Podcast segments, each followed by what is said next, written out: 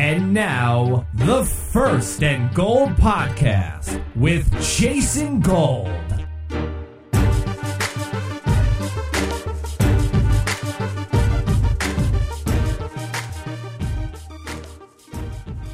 Welcome to the First and Gold Podcast. My name is Jason Gold. I am joined in person this time by Bryan Kalbrosky. How you doing today? Doing great, man. It's good to see the whole office setup you got going on here, and excited to have the audio quality improve without uh, the audio from the computer. All right, so this is week six. This is going to be our Pac-12 preview for the week. Uh, we are not going to talk about USC Washington because that game is going to be going on while we record this podcast. I'll give a quick prediction. Uh, I have USC winning, as I assume you do too. Uh, I'm going to say that's a little bit closer. Maybe Washington scores a garbage touch- touchdown at the end. Think USC is going to win by, we'll call it exactly 17. Why not? That number sounds suspicious. Um, I think that USC's got a lot more chance here to uh, show the nation, if anyone's watching on a Thursday night during playoff baseball, if it ever happens, um, that they actually can be a powerhouse, especially on offense. I know they only have one loss so far, but if they went out and beat Utah, that could be a clear path to the playoffs, especially if they win the, um, the Pac-12 championship. So I think that USC, uh, unless Coach P has something crazy up his sleeves, is Which I'm be- sure that he does. I'm sure there will be every every trick in the book in this game. But Sarkisian's got a lot to prove here. I think uh, a blowout victory is certainly possible, Mm-hmm. especially going against this freshman quarterback on the road and, uh, a huge stadium here. Uh, pretty easy to get rattled with the pressure. I think it's going to be tough for him. I think it's, Browning's going to have a tough, tough time tonight. I absolutely agree with that. But I, I think that uh, Petersen's definitely going to have everything that you could think up his sleeve. Everything He's going to throw it. This is a kitchen sink game for sure for uh, for Washington. Although uh, people, I don't know necessarily realize that Jake Browning's stats have been almost on par uh, with his freshman counterpart, uh, Josh Rosen, down south. So He's played very well. He he didn't play great against Cal, but the two games before that he played well. And his first game against Boise State was a bit of a clunker, but first game at Boise is, a, I mean, not, not, not easy. And he's putting up points. So um, I think that USC takes this one. Yeah, so do I. So we'll move on to the big game of the weekend. The only one that anyone in the Pac 12 really cares about this week, which is Utah Cal, which Utah's favored by seven and a half points right now. Utah obviously has looked like the better team. Cal is 5 0, but they have had two really, really close games against Texas and Washington State. Not saying much. Games that maybe shouldn't have been close. Yeah. Uh, they do have the best quarterback in the nation. Uh, they do Coming from his man crush. Yo, absolute man crush, no doubt. I think he's the best quarterback in the nation. Uh, Cal ranks sixth nationally in sacks, number one in forced turnovers, number eight in turnover margin. So their defense is playing a lot better than last year. Um, but Utah is Utah. I mean, they put up 62 on Oregon. Although 62 might be a little fake, but it's still 62. Uh, it's going to be a tough game. Um, what are your th- initial thoughts on the game? Well, one thing that uh, Utah is really good at is uh, scoring efficiency. Pretty much, it feels like every time they have the ball, they're crossing the plane in some way. Uh, so that's something that you really want to have in your football team is a team that's not going to give up the ball and they're going to keep scoring. And Utah certainly has proven that. Senior quarterback, senior running back, experienced head coach, uh, one of the most underrated offensive lines in football, incredible front seven. Um, I think that clearly they have tricks up their sleeves too that people may not realize. This is, uh, you know, a national broadcast that might not be the most favorable time. We'll get to this in a second. So I think uh, this is one of those games where people now that now that the word's out about Utah, they can't come out and lose this game. So I think this is going to be a, a must-win game for Utah if they want to really prove anything in the season. There were two things that came out today that I saw uh, about Utah playing in Salt Lake that I thought were interesting. My thought going into it, I guess two weeks ago, was that Utah is like the third toughest place to play in the Pac-12. I didn't realize that last year they only went one and three against Pac-12 opponents It in feels Utah. tough, maybe. I think It feels so. I think it's because the altitude gets everybody screwed up. Oregon's game wasn't easy last year. Lost Yeah. a lot to injury. Sonny Dykes uh, said that his team is not going to have oxygen tanks on the sideline at altitude at night, which I thought was he was like totally downplaying the altitude thing. That was baffling to me. I don't understand how he's going to get away with that, but okay, we'll move past that part. Um, the thing about the 7 p.m. thing, this is what I wanted to make earlier. So it's a game day game. So it's ESPN. It's fine. I understand that Cal and Utah are not national brands. I understand that why you would want to put them at 7 p.m. and try to draw an audience to that. If you're the Pac-12, there is no way that you should let that happen. Yeah, this is your- a, this is a five o'clock. If you, any sort of national game, you have to have it 2 p.m. or 5 p.m. you have to get the people in the East at least to watch your two undefeated teams. Having it at 7 p.m., no one east of Utah is going to watch this game. It, I don't know who it falls on. I'm sure this is ESPN who's scheduling it like this. But if you're Larry Scott, you have to buck up on this.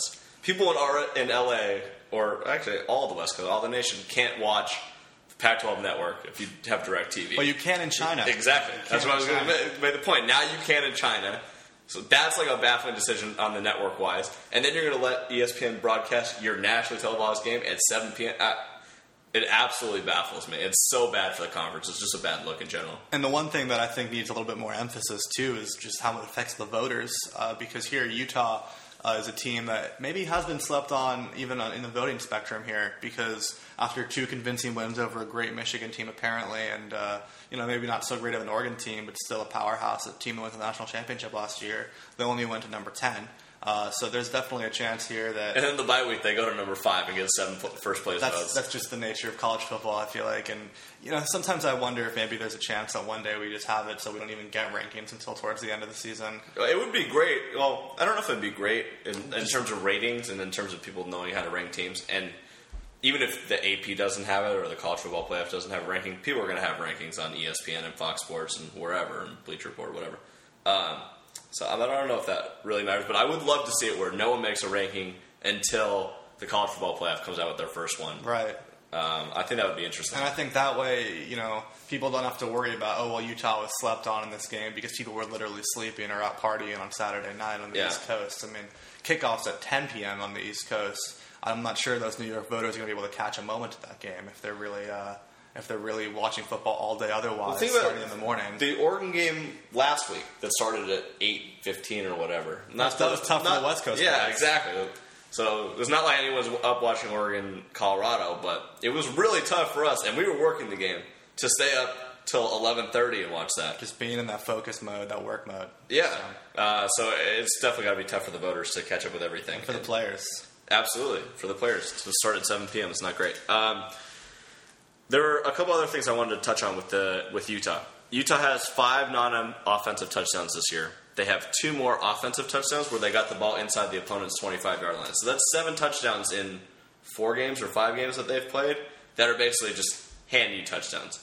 So as well as we think that their offense is played with Wilson and Booker and their wide receivers, it might not be as good as we think it is. And the other thing too is Wilson has only played three games. We did see his backup against Fresno State. So the sample size of his high quarterback rating, yeah, it's great. Yeah, he's on on these sudden watch lists out of nowhere. But at Yeah. the same time, three games. Uh, you know, there are quarterbacks in the Pac-12 that have played five games already. So uh, that's over. That's over a much larger sample size. So we might have a better idea of them as a quarterback, like a like a Hogan type, than we would of Wilson. Yeah. Uh, I think the most important matchup for me is Utah's run game versus Cal. Cal's going to force turnovers, likely, and they've done a lot through the air and forcing fumbles. If Utah can establish a run game with Booker and just control everything, keep the ball away from Goff, I think they're going to be in a really good position to win. However, Cal gets a few early turnovers, which is their key. They have to get a lead in this game. If they're trying to chase Utah, it's not going to happen. I think that Devontae Booker is a playmaker, and I think that uh, the more opportunities he gets to put his name out there, the more he's going to want to. He had that great uh, fake play where he threw the ball against Oregon for a touchdown. It was a perfect throw. Um, I think that there's going to be more opportunities like that for Booker to shine on a more national level. So I think that we can expect that in the Cal game with this, uh, you know, national broadcast. I actually think that Booker actually reminds me a lot of Arian Foster. Not not just because the Texans game is on right now, but I, I I do think coming out of the backfield, he just looks very similar. Downhill runner, uh, maybe a little bit overlooked. Certainly, Foster was overlooked coming out of college. Uh, I think he's going to be a good pro. Honestly, second, third round, I would totally take him catching the ball out of the backfield. Uh, how about a prediction for this game? I think that uh, Utah wins this one by uh, about 13. Okay, That'd be about where so I you got a, you got the seven and a half cover. I think so. I cannot go there. You couldn't because because I have Well, you haven't bet against Cal yet. I haven't bet against Cal yet, which has been okay this year. Um, but I have such a man crush on Goff. I cannot imagine it getting that that deep or that that big of a spread. Uh, and I actually like I like the experience of Cal. I like that their defense is forcing a bunch of turnovers. We've talked about this before. When you have a high octane offense, that's all you have to do. You don't have to play great defense. Don't give up points.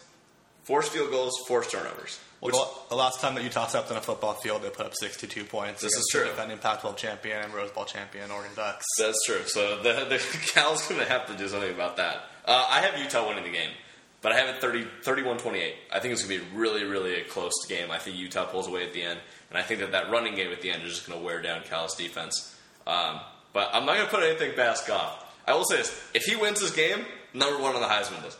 You can take out Leonard Fournette for a week. That's one of those uh, Heisman moment Absolutely. type, type of deals. I don't think it's too early to say that. You're at mid-season at this Yeah. point. Eh, This is the game for him, and he has to know it. His stretch coming up, he's got to play Oregon and UCLA and And USC and USC, Stanford in five weeks. He's got a lot of opportunities here, but it has to start right now. Yeah, if he wins this one, he's on the list. Establish the culture of winning there for Jared Goff. That's what he said before the season. This is what he wanted to do, and he's starting to do it. But this is the week. Otherwise, those Aaron Rodgers comparisons might just start to slide a little bit. Yeah, I don't think he's Aaron Rodgers. I think he's. Uh, I see a lot of Matt Ryan in him. Hmm. Same build, kind of plays the same way. Uh, I, I think he's gonna be really good as a pro. All right, let's move on to Washington State, Oregon.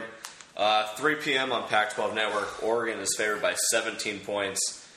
This is going to be an issue for the Ducks. Oh yeah, people don't realize uh, people don't realize this either. They don't have this game marked on their calendar at all for Oregon, but that passing attack could be uh, borderline lethal, uh, depending on if uh, Oregon's pass defense decides to make a tackle or make a play Or not, yeah. bat a ball maybe or Well, last week they just used the slippery grass half the time. yeah, sometimes all you got to do is just watch them fall on their own. I guess. Yeah, well, hopefully there's rain for Oregon's sake this weekend. Uh, I don't think that's in the broad, in the forecast, but uh, I'm not sure. It never rains at Autzen Stadium, is- well, that's a lie, but I like it anyways. Um, Washington State has a number seven passing attack in the country. The Ducks are ranked 115th against the pass.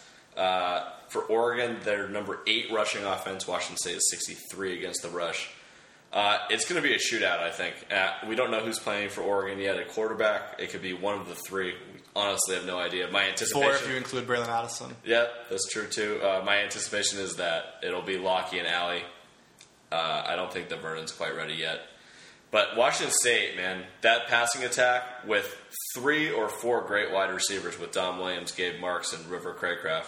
Uh, Oregon's secondary is going to be in for a world, a world of hurt in this game. What Oregon needs is uh, like someone like Robinson to come out and make an early pick, or uh, or Walker to come and get a huge sack for a fumble, or Walker was like great that. last week. He had two inter- two uh, two turnovers in the There- first. this could be an opportunity uh, for someone like DeForest Buckner to establish his draft stock. He played great against Colorado last Um, week. And I think that if Oregon can get you know some of their playmakers, some of the few playmakers, but some of their playmakers, maybe even Arrion Springs can establish himself as one of those young guys who might be a leader next year. Or Ugo Amadi. Right. Um, if we could get that going for, for Oregon, then there's a, there's definitely a chance that this game could be a blowout as well. But because there's more, there's a lot of talent in Oregon still. It's not like this team didn't go to the national championship last year. Yeah, absolutely. But at the same time, uh, an air raid attack like this is is one that should have people a little squeamish. It's definitely going to be a dangerous game for Oregon. They have to tread very lightly, but I agree. If they get the turnovers early, this could be a blowout. Uh, I'm anticipating a close game,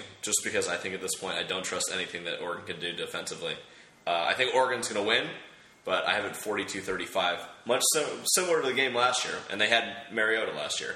Uh, their defense couldn't stop anyone. I think it was 38-31. Um, Oregon won at the end. They got a little lucky. I, I think that's going to happen again this year. people need to stop laughing at the Cougs, maybe, um, because the more you laugh, the uh, the harder it is to fall. So hopefully, uh, Well, yeah. Well, Leach is making it easy to laugh based on his Well, he- he sleeping said- with an axe comment and Let- all, let- all let the fun stuff. I'm talking about the football team, not not the crazy comments the media's been or the coaches have been making to the media or about the media or God, Mike Leach is life the threats best. to the, be- the media. Leach and Leach and Rich Rod are unbelievable. Great quotes every week. If you work in the media, it's great. Um, all right, so we have two other Pac-12 games. Colorado at Arizona State. Arizona State is favored by 15. There's not a whole lot to talk about. Uh, Colorado looked okay, I guess, for the first half against Oregon last week. It might have just been Oregon looking bad. My heart was racing. Yeah, it definitely got me uh, beaten a little bit. Um, Arizona State, obviously, great win, great bounce back win versus UCLA. Uh, I have Arizona State winning 42 21. I think that they continue to get back on track. Yeah, and I think that um, Todd Graham's got some momentum going over there for Arizona State. He changed out his Britney Spears microphone. He went to a real headset. Yeah, it's I think. I think that kind of helps him. Maybe uh, maybe he establishes some credibility. Yeah, maybe. sidelines. I think that uh, Arizona State really comes out here um, with a, with a fairly potent offense. Uh, Mike Bercovici, he's got his swagger going on a little bit, uh, showing that he's one of those Pac-12 quarterbacks that kind of reminds you almost of the Nick Foles and Brock Osweilers of uh, the Pac-12 from a few years ago, where people may not have been talking about them much before the season, but as it as it went on and on and on, people realized that they were you know fairly Yeah. real quarterbacks, and I think Mike Bercovici is definitely one of those types. Absolutely a gunslinger. Yeah, and he's putting up yardage. He, he turns out he can run the ball. I didn't know he could do that. It was a great run versus It UCLA was last it week. was uh, Arizona State's longest touchdown run of the season. wow. So uh, that's something to that's nothing to, to scoff over. Um, I think Arizona State uh, comes out with this one. I think they cover they cover a spread. I think Colorado is good, but um, or at least they're an improved Colorado team. Um, but I, I wrote earlier today that Arizona State is not really on upset watch. Um, and uh, moving back a step too, I think that uh, Washington State would also cover the spread in the Oh, last game. okay. Uh, so that's that spread was 17. So yeah, I agree with you too there. Uh, last game of the weekend, which actually I guess is the first one on Saturday, Oregon State versus Arizona. Uh, obviously, Scooby's still out, but it looks like that Anu Solomon's going to play. I think he's on the. I think he's uh, listed as he's going to play. Okay, uh, so that's obviously a big deal for Arizona. Yeah. Randall is not a quarterback; he's a runner. And you know he's a really fun athlete to watch. Um, he's uh, he's almost like a track star in a way too. Yeah. it's just like oh look at him go. You know, he he reminds me of like that first year that Kaepernick was with the 49ers. and They still had Alex Smith, and they just used him on jet sweeps. That'd be cool if Arizona used him like that. But you can't start. him I think Rich. Rod could use that kind of an attitude too. The other thing is I think that Randall would have been a great backup at Oregon if he ever wanted to do that. He But- he he was was almost an opportunity. Um, but I don't think he would have been an LSU star. That's clearly proven after Mm-hmm. his uh, shaky play since uh, Solomon's gone down. Solomon and Wilson are two of the biggest, uh, you know, offensive attack combinations in, in the Pac-12 We're right studs. now. We're going to talk about. We talked about it earlier, where uh, you know next year, and maybe at As- the end of this year too. Right. I think they're going to hit a stride where people might realize, wow, this Arizona team is back. I think that uh, not this season. They've had some really unfortunate injuries, uh, most notably at this kind of scrambling door of linebacker position that they've got going on right Yeah. now. Um, but I think that it's going to be uh, the kind of team with Solomon and Wilson in the next couple of years uh, because they're sophomores now where they're turning heads across the country as two of the you know best one-two punches on offense with Yeah. the running on passing game. Absolutely, But I agree with you. I, I think, think they're gonna be yeah. I think that Arizona. This is kind of a season-defining game for them against Oregon State here because if they lose it, uh, it's just going to be one that they're going to want to flush, and no one's going to want to tune back in ever uh, after. Yeah, they have to win this game. They literally have to win this game. Uh, they kind of have to win big, but uh, it sort of depends on which Arizona team shows up here. Uh, I think that if Arizona had Scooby right and their defensive uh, unit in full health, then I think it'd be a bigger, um, a bigger win. But I think Arizona still comes out with the win. I think they come out with the win too. For the record, there's no line on this game because the Solomon thing, I guess, is still kind of up in the air. Um, I have it 41-26 Arizona. Uh, this only because I think that Seth Collins he's been playing better and better every week, and with no Scooby, I think he's going to be able to hit the edges. And he's going he's not a great passer yet, but the kid can run. I could easily see him, you know, racking up a buck fifty and two touchdowns on the ground. Uh, and keeping this one close for a while, but Arizona just has too much talent, especially with the quarterback in. And the other thing too is I think that uh, people might be sleeping on how bad this Oregon State team is. Uh, They have a lot of work to do, but they're, they're, they've had some nice things going on. Their first half versus Stanford was great. They're just seem the kind of team who, who feels good in practice and looks good, but just can't go out and win a game. Um, and it's one of those teams where you, you want them to do better than they actually are doing every every time they're out playing, but they just they can't they can't finish something. I don't know what it is yet. They might be just be young. They're just you know. really young, I think, Yeah. and first year head coach, they're still trying to figure out Yeah. things. Um, but I think that they're a team to watch next year. I really like Collins. I think he's going to be something. Yeah. Whether he can develop that passing game or not is to be seen, but certainly he's going to be able to run the ball and get the ball down the field. I've got Arizona definitely winning this one. and If they don't, then Rich Rod's got some explaining to do. Yeah, well, I like Rich Rod for the Pac-12, so for his sake, I hope that uh, Just I for hope those that Arizona wins. for those media For, conference for calls the alone. for the quotes, I just think he's interesting when Arizona's good, and I just like when the whole Pac-12 South is strong. The Pac-12 North can stay. I don't I don't want to deal with anyone with the Pac-12 North, but Pac-12 South, I like to see it strong. Uh, okay, I guess that does it for this week. We will be back next Thursday with our podcast. Uh, until then, thanks for listening. Have a great weekend. Thank you for having me.